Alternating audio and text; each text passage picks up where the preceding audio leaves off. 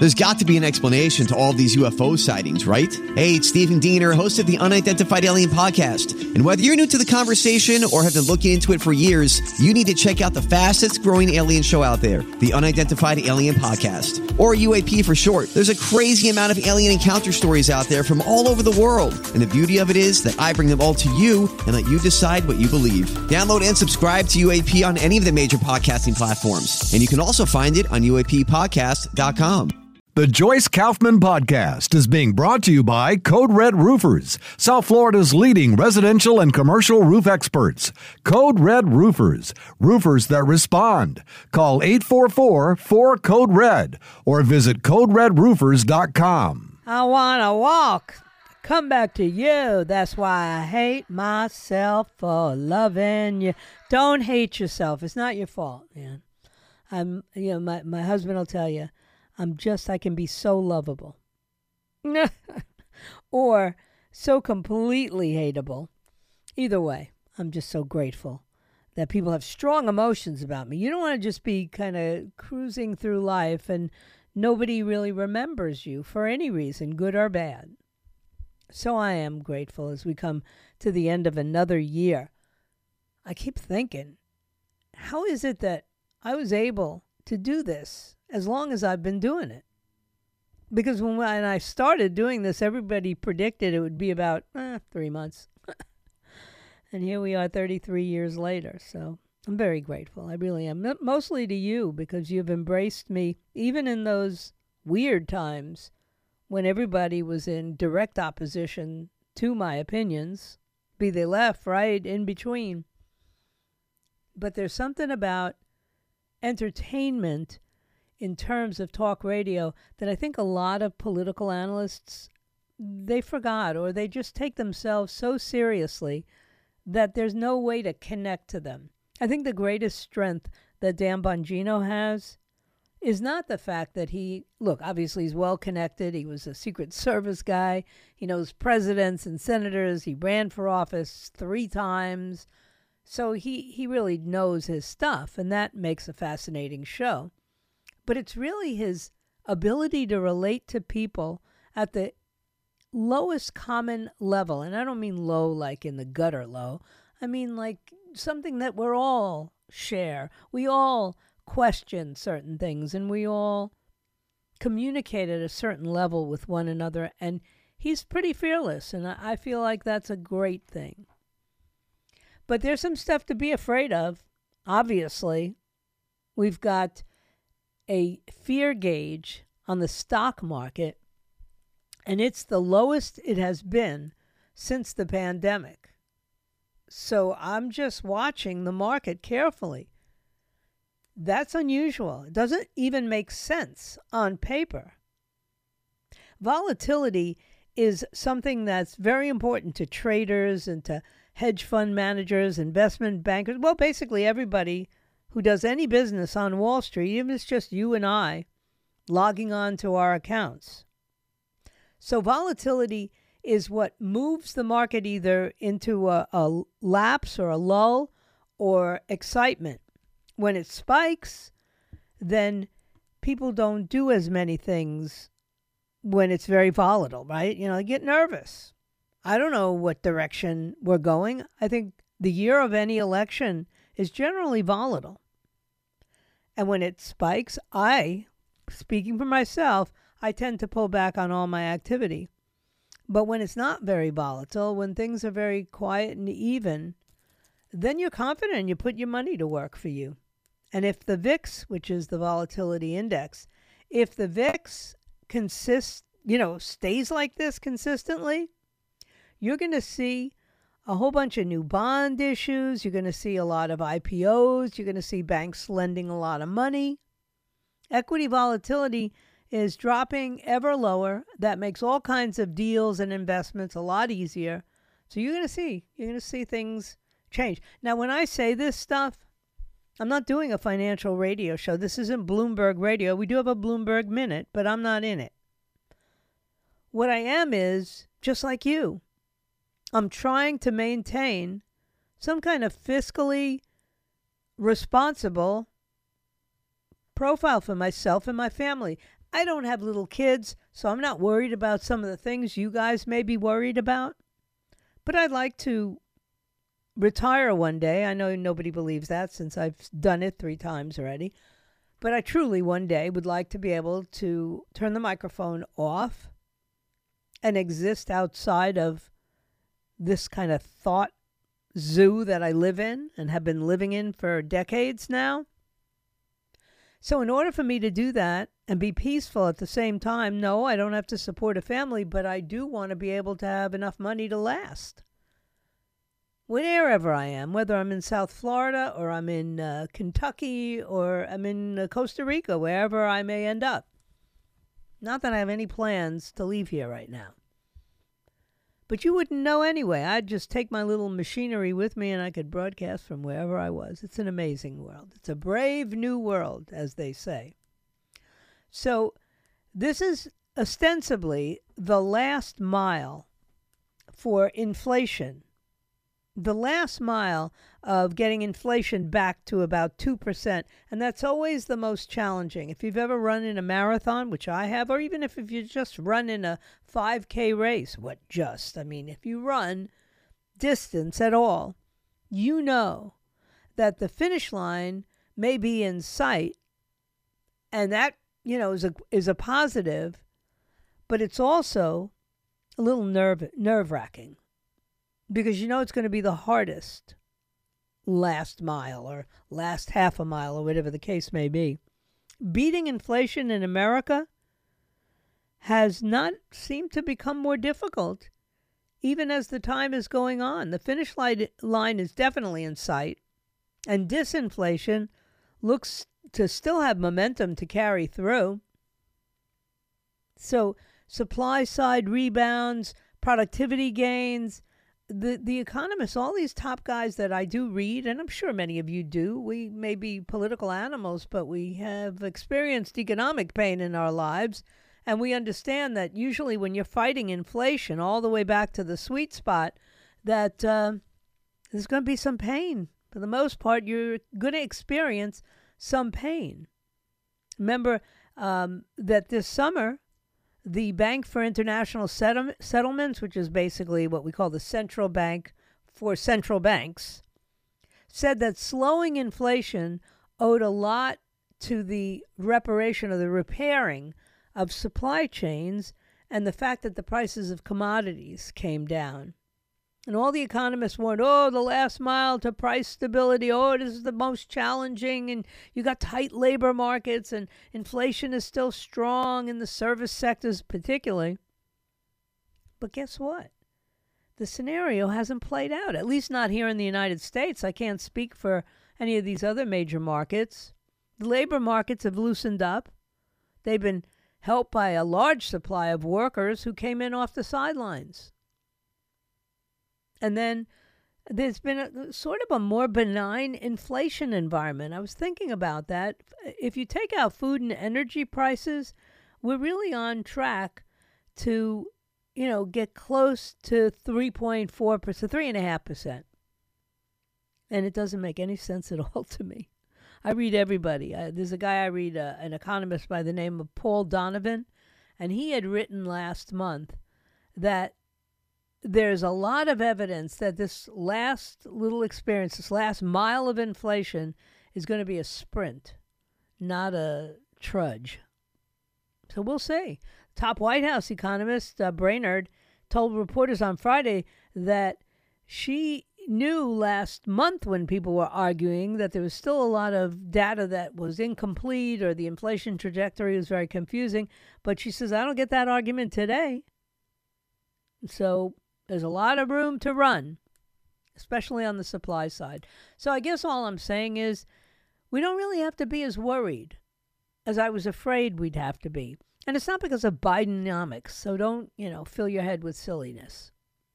What it is because of is a super healthy attitude for some reason in this country. I cannot, like I said, speak about. I don't look at the broader economic numbers. I don't look at Europe. I don't look at, uh, you know, any of the other continents.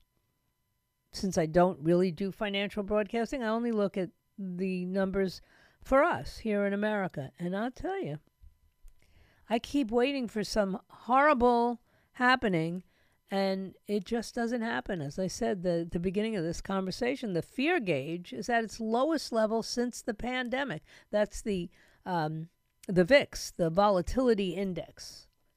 So I don't know. Is that a hopeful sign? It sure is. Does it help Joe Biden? It should, but it doesn't seem to be. D- will it help whoever sits in the Oval Office in the next term? You bet it will. So I'm I'm okay. I'm okay, and and you're okay. More okay than you thought you'd be. Even if you looked uh, at how you were feeling, because I keep a journal, and I looked at what I was saying last year at this time, and I was not as hopeful or positive as I am this year, and that's kind of crazy. And it's not because there have been any real changes, particularly in my in my profile. You know, I'm a year older. So that should make things even more crazy. And it's so far so good. So that's one of the things that I was looking at all weekend, trying to make sense of. You know, why is it that the stock market and, and the VIX are where they are? You got to go deep into some of these subjects. And you don't have the time, most of you. You're busy. You got, you know, the kinds of jobs where getting information like this, you're dependent on other people to do it. Well, I'm one of those other people. So trust me, I spent a lot of time looking at those numbers this weekend. I was also looking at all these numbers, right?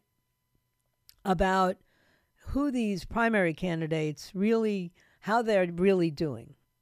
You know, especially Nikki Haley, because she's now the favorite. I don't know of who or what makes her that, but people keep saying, "Oh, she's doing so well. She's she's uh, you know she's gaining on on Donald Trump in New Hampshire." So I said, "Well, I better look at these numbers because that's not what I've been feeling or telling people." You know, so I looked at the CBS News poll that everybody was citing, and and then I looked at New Hampshire numbers because I think what people forget. Or maybe it's not that they forgot it, but it doesn't help their narrative, so they just don't use it is there's definitely going to be different amounts of interest in the stories that come out of New Hampshire and that come out of Iowa. Not just because they are different races, but because they're entirely consistent, more consistent with populations unlike South Florida. So we're watching these numbers, and they mean far less in terms of what we can expect here than they do to, say, uh, somebody living in Georgia. So we shall see. But I, I, I had a good weekend. I had a good weekend. It was filled with a lot of study. I did a lot of reading this weekend. I did a lot of uh, writing, trying to sort through my, my thoughts. And I, I must say, I came out of the weekend, unlike last week. If you remember me last Monday, I was like a psychotic animal. I'm not in that frame of mind this week. I don't know. Could change uh, in the next 20 minutes. Could change tonight. We'll see. All I know is the candidate that I prefer, and it's not even prefer, the only candidate that I can feel confident can do what needs to be done in this country is still leading in New Hampshire. And now what's happened is all of the un-Trump vote or the non-Trump vote has been shifting and and Nikki Haley is the one who is coming out on top. She's the most likable according to all the polls, and she's the most reasonable, um, and and she's pretty even with Donald Trump on prep being prepared, which is crazy since he was the president. But her whole campaign has been uh, based on electability. And so, of course, that's what's being described in all of these polls that she has the highest electability eh, of the primary contend- contestants. And of course, I mean, Ron DeSantis is the only ones that are left are DeSantis and Ramaswamy. I guess uh, you have to include Governor Christie because he's still in double digits, barely, but he's there. And then Vivek and Asa Hutchinson, I don't know why they're still in the race, but it's exciting. Keep them around. You know, Iowa not so much. Iowa's way, uh, Donald Trump's way ahead of DeSantis, who's second. Nikki Haley's far behind Ron DeSantis, but Ron has poured a lot of money into, you know, that particular Iowa caucus. So nobody really knows. Anyway, it's exciting. I there's it's like an illness, right? That I'm so excited about crunching numbers and polls. One would think that I could find something better to do on the weekend, but I didn't. Better for you. Anyway, don't forget to download the app, the 850 WFTL app, so you can participate in our contest. You can get storm updates. You can do all that cool stuff, or at least visit the website once, twice a week, 850WFTL.com. Stick around. I have a segment here, and then in the fine in the bottom of the hour segment, I will be talking to Brian Kilmeade unless he blows this interview again, in which case I will never talk to him again. But I'm pretty sure he'll be there. So stay right where you are. I'll be right back. Hi, everybody. This is Adriana Trigiani. I'm the host of You Are What You Read. I have the privilege of interviewing luminaries of our times about the books that shaped them from childhood until now. We get everybody from Sarah Jessica Parker to Kristin Hannah, Mitch Albom, Susie Essman, Craig Ferguson, Rainn Wilson, Amor Towles, you name it, they come, they share. New episodes of You Are What You Read drop every Tuesday on Apple, Spotify, or any major streaming platform wherever you listen to your podcasts. So uh, Facebook has had a another record year, and I don't get it because I don't even know people who do Facebook anymore. Well, I guess I do, but I'm not. It's not like it used to be, where every time you turned around, your friends were going, "Did you see what so and so posted on Facebook?" I never hear that anymore. Of course, people probably know better than to say it to me anyway we do have a bit of a problem, or at least the Republican Party has a bit of a problem right now here in Florida.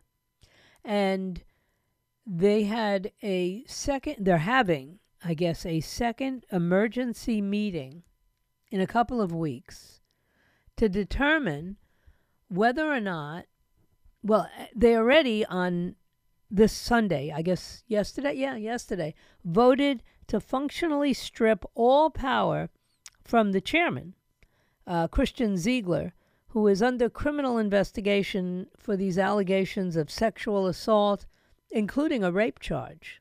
And they had an emergency meeting of the Florida GOP's State Executive Committee in Orlando, a gathering that was called as the Sarasota Police Department investigates these allegations that Ziegler raped a woman in early October in her apartment in Sarasota.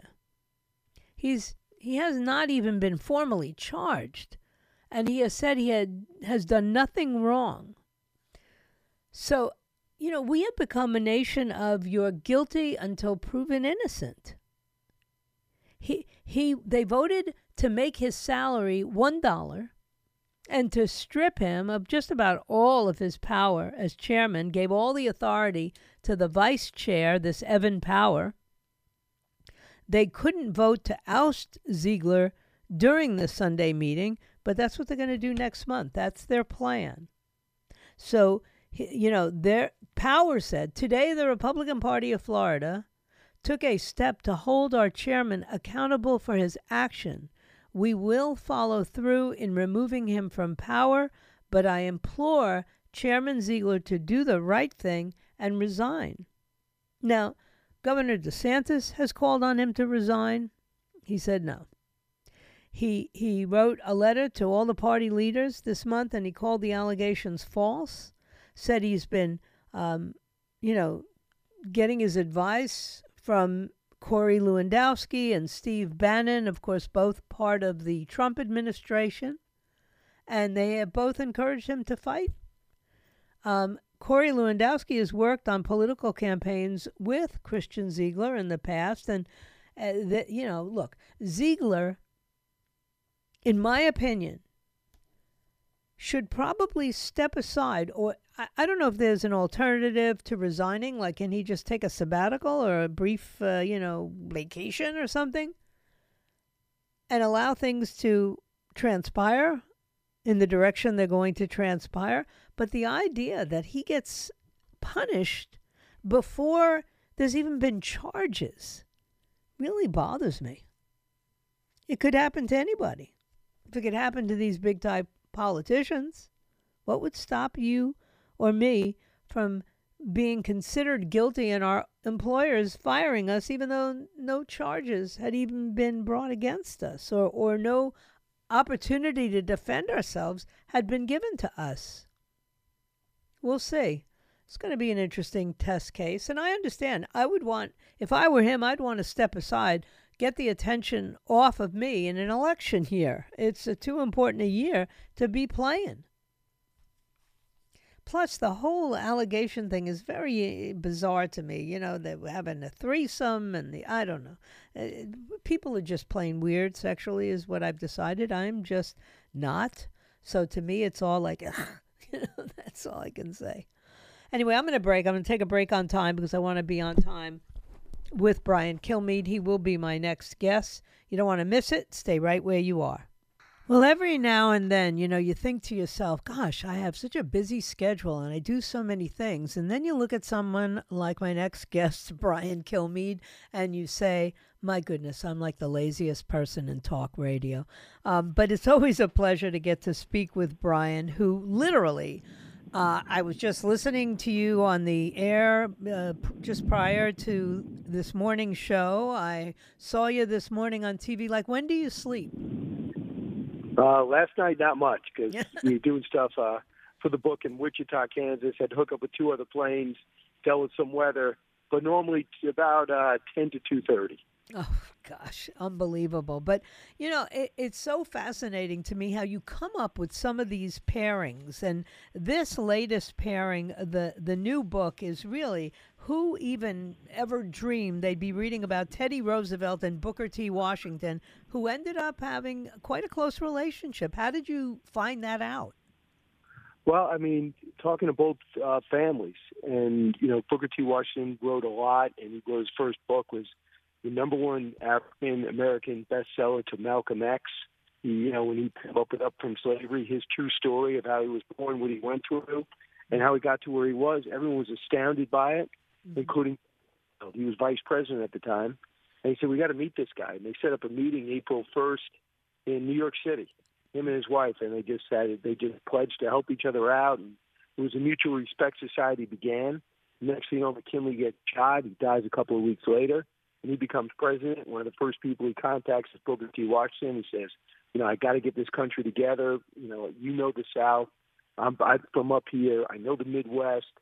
So maybe you can help me out when it comes to judges, postmasters, dockmasters, and all the key positions. And he said, absolutely, as well as the uh, the black issues of the day.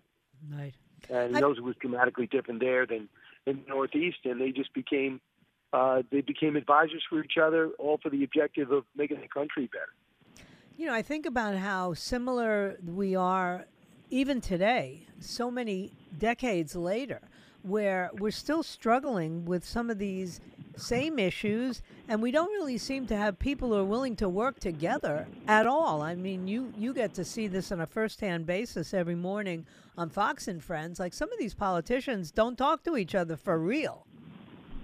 Yeah, and it's not you know that's not because of race; it's because of uh, party or ideology.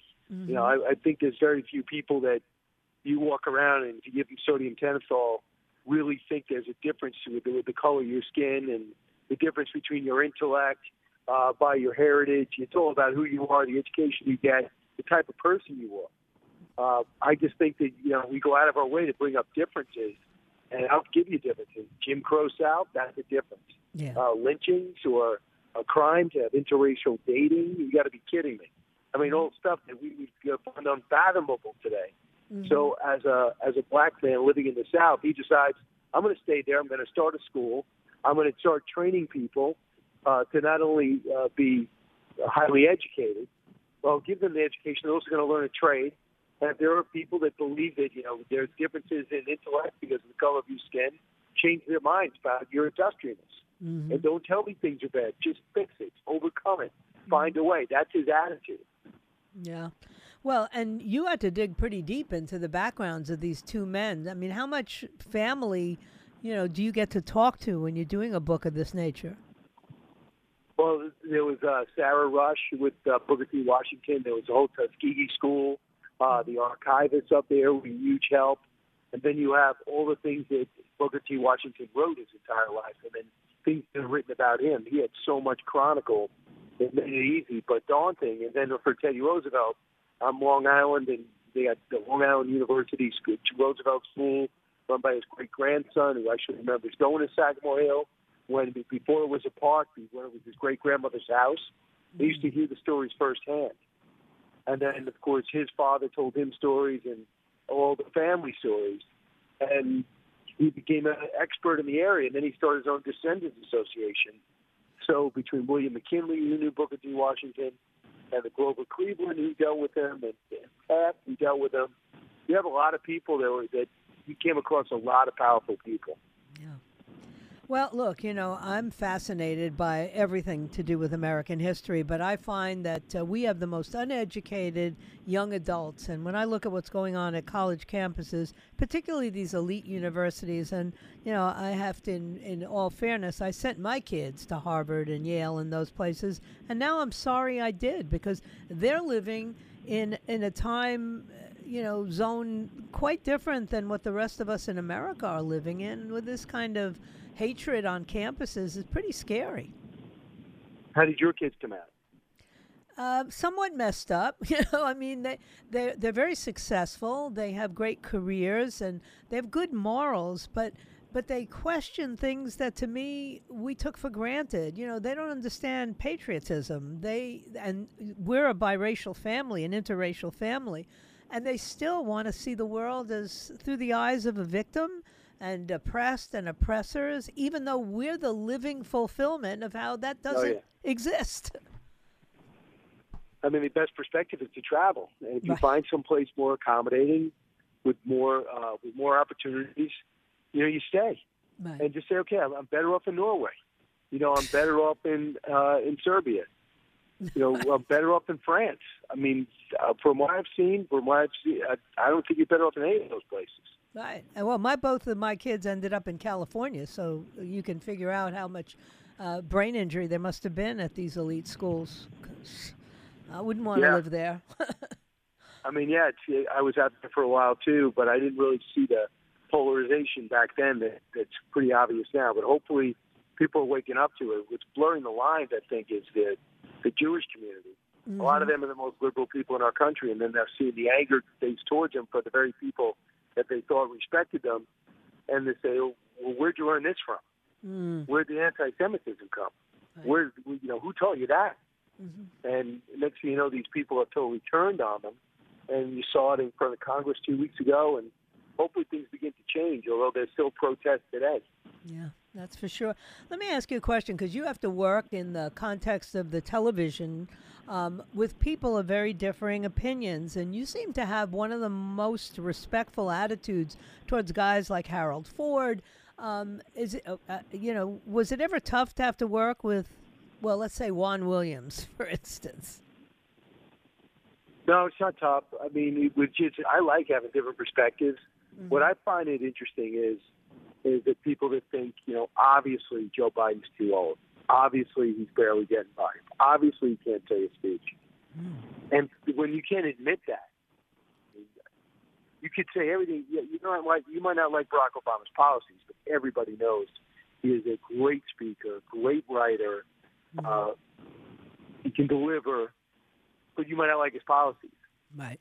and that's where you differ. But when you come out and you say, yeah, that Joe Biden's doing great, and I know he's on the nitty gritty, staying up 16 hours a day doing his job, and man, he looks spry, and what a great, uh, convincing speaker. And um, then if if you say stuff like that, oh, I know you're you're not being candid. Right. So I could disagree on issues. I just think you got to. I think where when you really get credibility is when you can admit that even though this person agrees with me, they are totally wrong. Yeah. I mean, does anyone think that Trump acted with great uh, with great humility after the election in 2020? Does anyone think that he acted well? Did everyone think it was a really good idea not to show up for the inaugural? No. But does it mean that you don't think he would have been a better president than Joe Biden? Does it mean that 90% of his policies would have made the country better? Yes. But you got to be able to admit when you think that he is out of bounds. Yeah. Do I think that he should be on trial, charged 91 times with four separate indictments? Absolutely not. Right. So I think that's a good conversation to have. Absolutely. That's a give and take. That's a reality. This is what I think, but I can't ignore bad behavior. Right, right. Well, listen, I agree with you there. And I think that one of the things that I struggle with is trying to get into a debate or a conversation with people who have differing opinions because they just resort to that uh, emotional attacking and name calling and I just don't have the patience. You know, I've been doing this for 33 years and when we fir- when I started out in talk radio, we were the guys who only gave our opinion and we could turn to news guys to get the actual news. Now it seems like the opposite. We're the ones giving the news and everybody else is doing opinion. Yeah, but it's subtle with the news guys. You have right. no idea. It's what they leave out is the is the story. For example, we'll, we'll look at Ben Cardin staffers this weekend. Hmm. Uh, look what they what, what they were doing um, in the uh, Senate in the Senate chambers. Uh, that the videos that went out. Right. If you don't know, look it up. It is absolutely horrific. It's gross. Most yeah. stations didn't even support, didn't even report it. Mm-hmm. How could you not report that? Instead, they look at Trump's 90-minute speech and they pick out a couple of lines that they didn't like. Then they ask every Republican, "What about these speeches that Donald Trump's making?" Well, the other story is he just got about 25,000 people, maybe more, in an arena, talk for 90 minutes, 45 of which were off prompter. Right. And you didn't like some of the rhetoric that was in there, and actually, and again, go back to it reminds me of Hitler. Mm-hmm. Go back to somebody, and now first you tell him he doesn't know anything about history, that he's a really simple guy, and now you're accusing him of quoting Hitler. Right. Yeah. I mean, it don't make you sense. can't have it, and you're calling. You're saying this this like every other day for the last three weeks. What's the next year going to be like? Right. No, I listen. I agree. One final question for you, Brian. Um, do you miss the coverage of sports? Because when I first, you know, uh, got interested in you, you were like the the center of the sports universe, and now you're like the center of the political universe. Although you still do mention uh, sports every now and then. Do you miss it? I, I wish I was a sportscaster. Uh, you know, I you know sometimes, uh, yeah. but not a lot, no. because you know, I really feel like. Uh, uh, you know, it's almost like something you do when some things come big. I really enjoy it when, when sports becomes news. Right. Uh, it is great when Super Bowl happens. The day-to-day basis, you know, covering the next Yankee free agent, or you know, um, Nikki Haley's numbers. Capitals, Capitals moving to Northern Virginia. Right. I much rather cover 2024. I much rather cover the Hunter Biden situation. I much much rather cover what's happening over in Israel. I'd be very frustrated if I couldn't uh, be able to talk about the exposure of all those tunnels in Gaza. Right. So to me, it's much more substantial, but I still I like to keep my hands in it to have competency there. Also, I find that these political campaigns are very much like sports. No, the yeah. strategies, the execution, the endurance, the battle plan, the money raised, Yeah. um, judging your audience, forming, getting, putting together your team, the messaging, the the debates are the, the debates are the battles. So I find all that stuff very much like sports. Yeah, I remember when my friend Sid said, "Do you think I?" Sid Rosenberg said, "Do you think I should get into doing politics?" I said, "It's really just the same thing, only the names are changed." And uh, Yeah. he's been, he's been Yes, he's successful at that. Yeah, he's a great guy. Um, and the book is absolutely fascinating. Teddy and Booker T, how two American icons blazed a path for racial equality, and it is out. You can get it anywhere Amazon, uh, Barnes and Noble. Uh, get the book, read it. It's a, it's a, a great read. Brian, thanks so much for coming on. Appreciate it. No problem. If anybody wants it personalized for the holidays, be active real quick, BrianKilmeade.com, or just personalized. It goes to my local bookstore, and I'll I'll fill it out the way you want it. Uh, Oh, thanks so much. Thank you, Brian. You take care now. Hap- Merry Christmas. You too. All right. Let's take a, a break. We got to wrap this up in uh, the next segment. So I want to take care of a little bit of business right now. You stay right where you are. I'll be right back. So, as I said before, th- to me, this kind of season, this political season, is really just what I live for. Everything else is just waiting for an election or coming out of an election, anticipating what is going to happen. But this is these are some strange times. Today, or not today, I guess it was actually over the weekend, Germany deployed troops for the first time since World War II that's so crazy when you think about it. How many how many engagements or military actions have we been involved in? So this new agreement between Germany and Lithuania was leading to German troops first permanent foreign deployment since World War II. And they made the announcement in Lithuania where they literally were outlining this multi year roadmap action plan involving like 4,800 permanently stationed German soldiers. And it's a pretty historical moment because this is a, especially for NATO, I think, if nothing else. German troops, including those with families, are going to be stationed in two cities in Lithuania beginning next year, with most of the troops deployed even after that in the next year, in 2025 and in 2026, with a full operation capability expected by 2027. And in return, Lithuania is going to be committed to providing all that they need, whether it's civilian or military infrastructure. They're going to build it out. So it's just it's just fascinating to me. Germany has been in a holding pattern because of the awful World War II scenario that was endured. But the German brigade is uh, going to be now stepping up in Lithuania, where, of course, uh, Russia borders Lithuania. And Belarus, which is a very close ally of Russia, also borders Lithuania.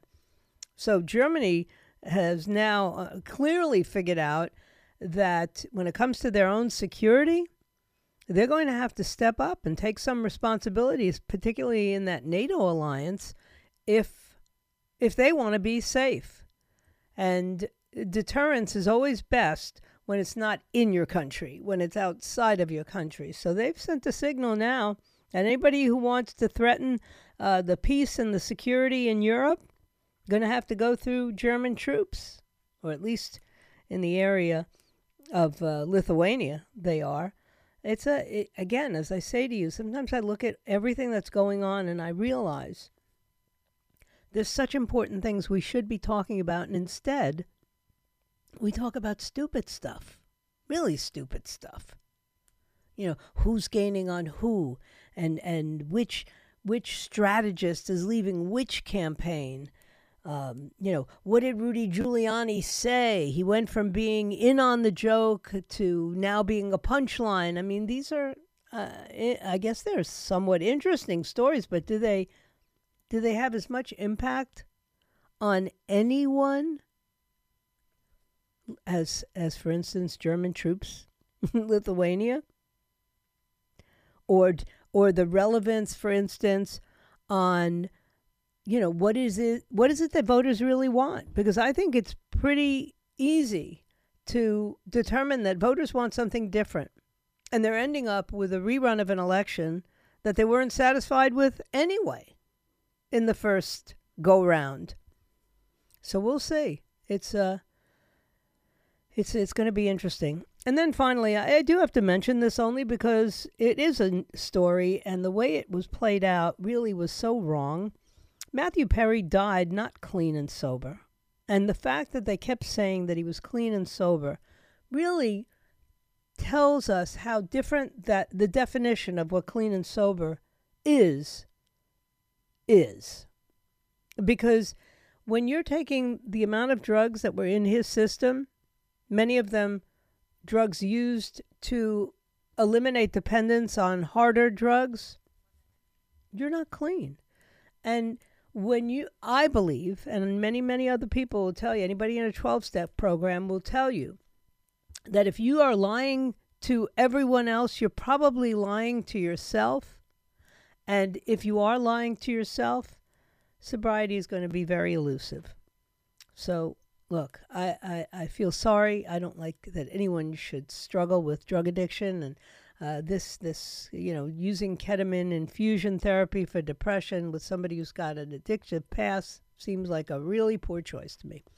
I thank you for your time this time. Until next time, my plan is to be back here tomorrow at 3 o'clock, if it be His will and He delays His coming. What lies behind us and what lies ahead of us are tiny matters compared to what lies within us. So, wherever you are, just be yourself. Everybody else is taken. Erick Erickson coming up next, and I'll be back tomorrow at 3. God bless you, and God bless the USA. The Joyce Kaufman podcast has been brought to you by Code Red Roofers, South Florida's leading residential and commercial roof experts.